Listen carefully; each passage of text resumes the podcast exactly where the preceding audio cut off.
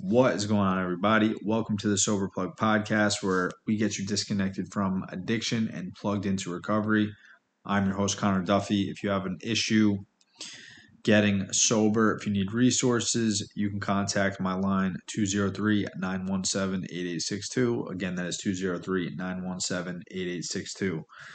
So, what's up, everybody?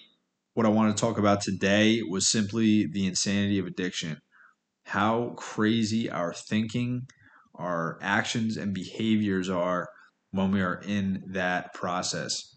It really does go against logic. It doesn't make any sense to the normal person who doesn't have addiction issues or tendencies in other areas of their life that they, that they can relate to. I mean, if you were to look if you look at an addict from an outside perspective and look at how they act and what they do for the things that they're trying to get, it just doesn't make any sense. It it's kind of like it's kind of like there's a there's a uh, there's a comparison in the big book that I really like, and it's kind of like if there was a person that continuously was jaywalking, and every time they jaywalked across the street, they got hit by a bus. You know what I mean? It's like, all right, if that happens once, like you think that they would learn their lesson. But the next time they jaywalk again, like a week later, and they continue to get hit by this bus, or you know they continue to to get fines and shits continues to happen over and over again, and to the point where they just continue to jaywalk and they eventually die. and it seems like a silly example because I know it's a little bit different than addiction. Obviously, the drugs give us a solution of some sort, which jaywalking does not. But the point is to to the regular human being, that's what it looks like. Regular people cannot understand why it is that you are chasing something that is killing you. It doesn't give you any long term value.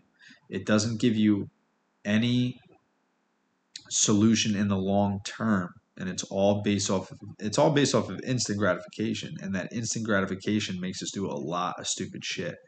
The truth of the matter is addiction is much deeper than just getting high. It's taking a break from the insanity of the mind. It's taking a break from not knowing how to cope. Basically you don't know how to cope with your thoughts feelings emotions and some sort of level of pain, whether it be physical or mental, it solves that problem. It gives you that peace of mind. It gives you that thoughtlessness where you just are. And that is the feeling that we chase. For me, it was heroin and benzos. I chased that feeling forever, forever and ever and ever. And it kept on going and kept on going until obviously so many consequences piled up where I'm like, damn, I think I got to try a different route here. Let me try a different way of living because the way I'm living right now is fucking insane. But when you're in the middle of it, you adopt this belief system that you just you can't break. It's like I remember I'll, I'll never forget, and I've talked about this before. The first time I got high, I was nine years old, and I smoked weed and it wasn't my idea at first. I didn't plan on smoking weed that day, but when I did, it it felt like I had found something that I never knew I was looking for. At fucking 9 years old, I felt like that. And and it was all the things that came with it too. It was the sneaking around. It was feeling like I was doing something that I knew I shouldn't have been and having to like figure out a way to get away with it. You know? That like that game. It was like a game to me at nine. And that feeling right there from being high and that belief system that came with it, I was chasing for the next 11 years of my life. Whether it was weed, whether it was Xanax, whether it was heroin, oxys, coke, a little bit of alcohol here and there, like whatever that was, I felt like I could not break through and have that peace of mind sober. It didn't exist. I didn't know how to fucking I didn't know how to achieve that. So I always felt like this was going to be the solution for the rest of my life. Every time there was pain, it was there. I knew what to buy. All I needed to do was come up with the money, and trust me, I was very resourceful. I would do whatever I had to do to get the money to, get it. And us addicts and alcoholics, we find a way. So the insanity that comes with it, it's like we are so, it's so embedded in us that this is going to help me right now. In this moment, this is going to help me. Yet we ignore all the shit that we do in the process of getting it. We ignore all the stuff that happens after we get it. And we ignore all the emotions and feelings shame, guilt, remorse, resentment, embarrassment. All of these things we ignore willingly in the process of achieving, uh, in acquiring that next high. And you have to sit back and think, like, how does this happen? how do we act in such a way that it's like clearly it's unacceptable and yet we continue to do it over and over again and we know it and we are continuously the only way that we can use drugs and alcohol for so long and cause so much destruction is by this ingrained way of manipulating and justifying our actions. We know it's not we, know it's not right but hey that guy drinks more than me therefore it's not a problem. That's justification. Or hey if you had my problems you would drink too that's denial. That's justification. Or hey i don't drink in the morning. Or i haven't used the needle yet. I haven't shot up heroin. I'm, I'm only sniffing it. So is it really that bad? Denial. Manipulation, justification. And it's kind of like being on a ship that is going on its way down and being like, well, we're not completely sunk yet. It's like, nah, dude, like, you, there's clearly, it's clearly a problem. There's clearly holes. There's fucking water in your boat.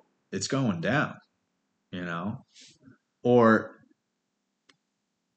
when you switch drugs, here's another one that I really like.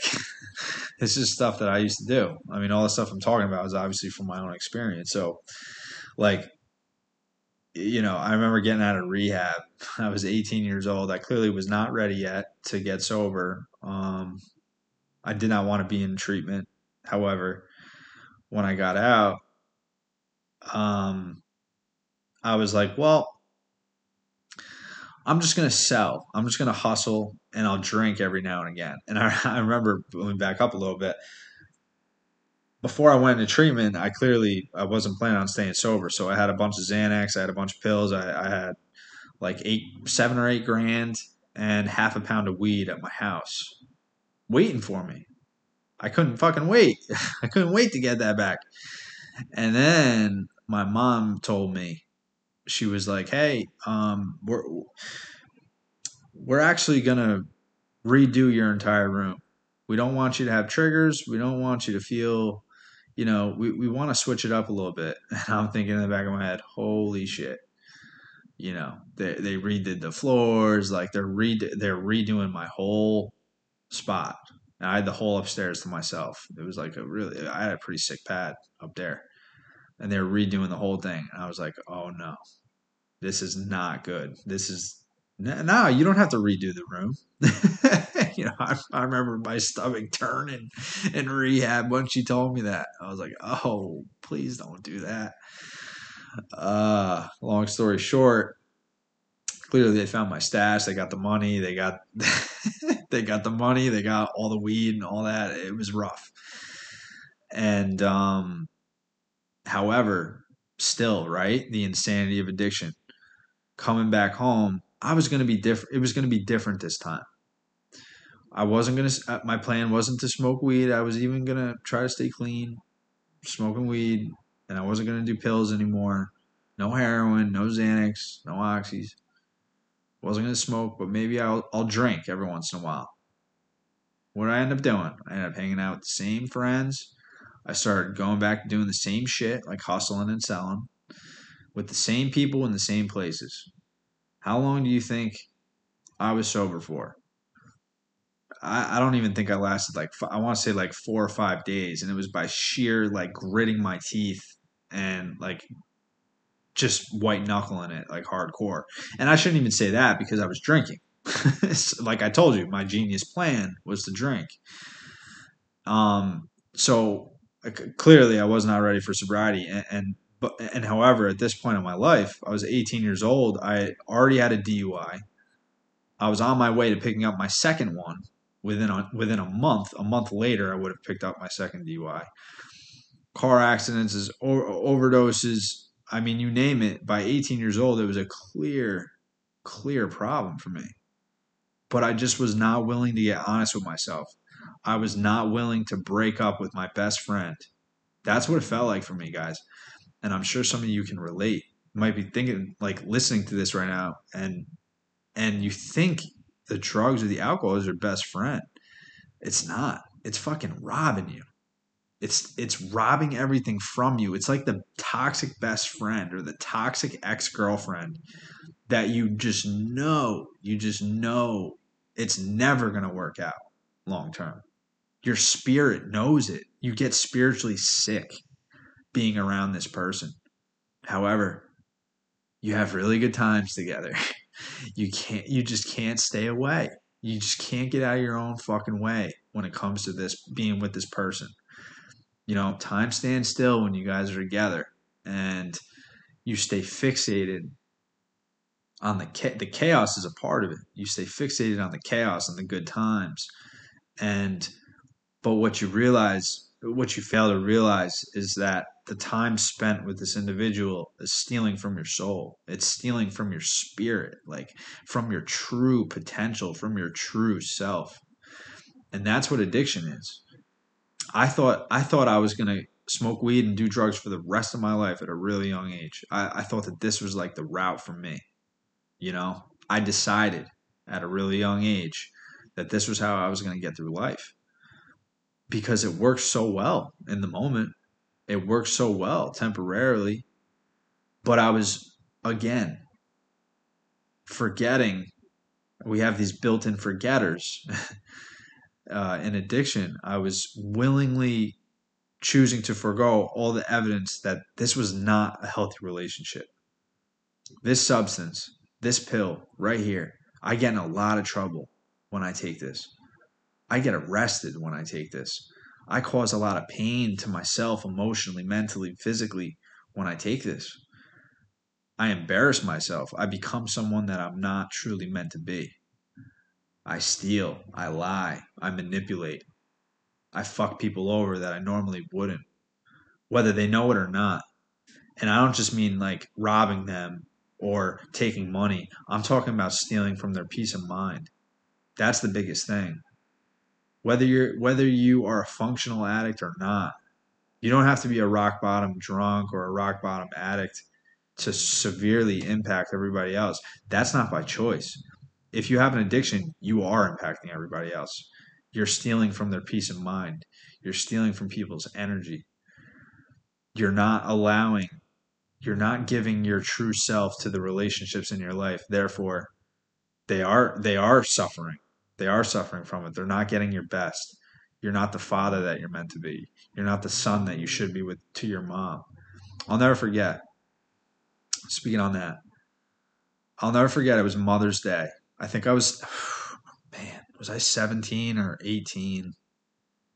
I don't think I was 19 because I think at 19 I was in jail. I, I was in jail or rehab at 19. So I was either 17 or 18 years old, and it was Mother's Day. And my mom doesn't ask for a lot, dude.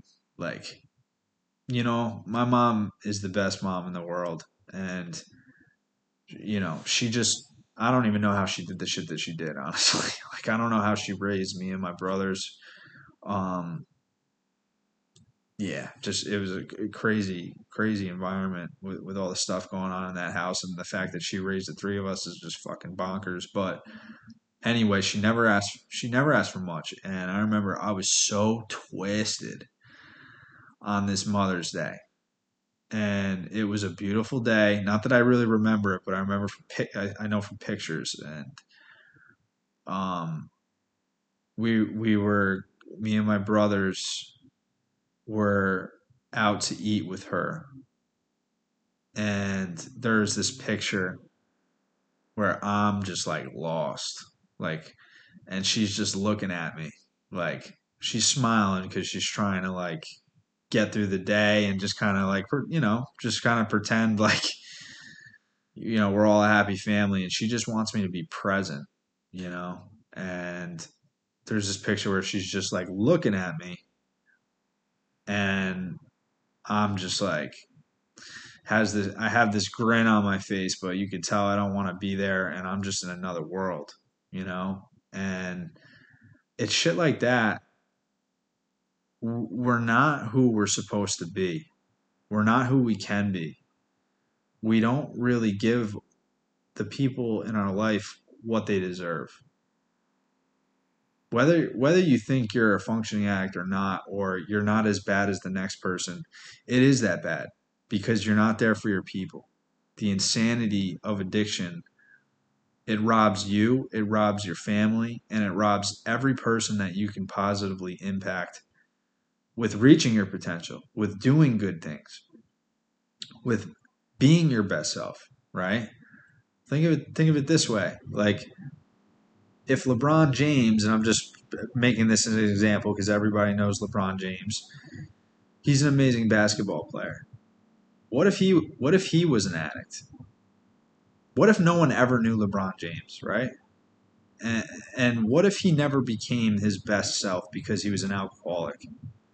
Now, maybe he would have lived by himself and he would just drink by himself and, and it looks like he's not causing the world harm.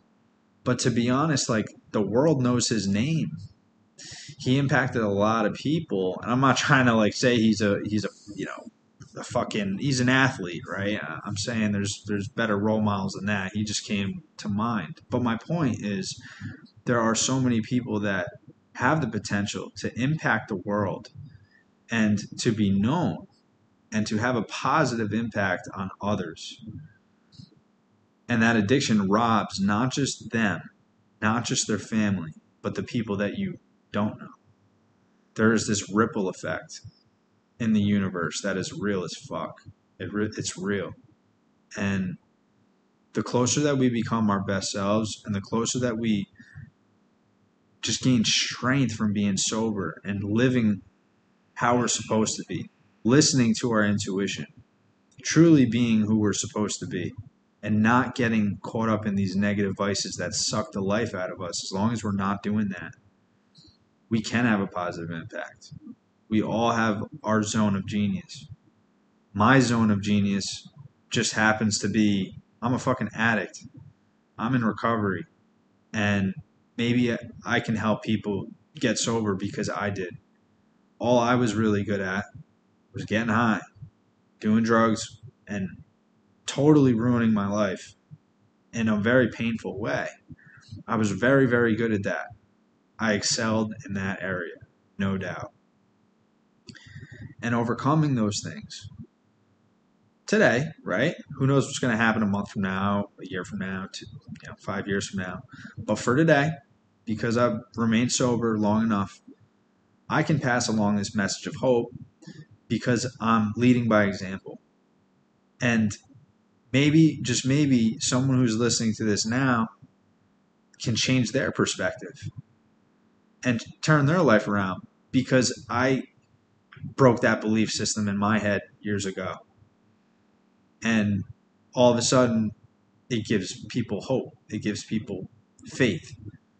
And we all have this capability. We've all been through shit in life, and we can give hope to others. We can change others' perspective on things that maybe seem negative in the moment, but might end up being one of the best things that ever happened to you. Because the story's not done being written. Life is a journey, it's a process, it's an experience that is constantly ongoing. And you can't truly tell what is a bad thing or a good thing in the moment. As devastating as it may be, or as joyful and pleasant as something may be, you truly don't know the, the outcome of such said thing until later on when you can connect the dots. So the insanity of addiction for me ended up being one of the biggest blessings in my life. And that's fucking crazy. Because there's someone listening to this right now that might be able to relate to all the insanity, might be going through it right now. And you might come to this realization that, well, if this guy did it and I can relate to all the feelings and emotions and things that he went through when he was younger, then maybe I can do that too. And maybe just like that little belief system, that little crack in the armor, that little chink in the armor, and changing the way that we look at things, changing the way that we perceive things, and realizing that we're just one choice, one decision away from having a completely different life. Maybe you get some maybe you get some relief in that. Maybe that sparks you to have a totally different life. So that's what I got for today, guys. That's the insanity of addiction. And the insanity of addiction can also become your zone of genius. It can become the best thing that ever happens to you, as fucking wild and crazy as that sounds. It's just the truth. I'm living it. So I will continue to be here. If you want help, if you want to get better, hopefully you look at my my tests how see how I've turned my tests and, and made it into my testimony. And if you want to get help, you want to change, hit me up. My number is 203 917 8862. Again, that is 203 917 8862. Much love, guys.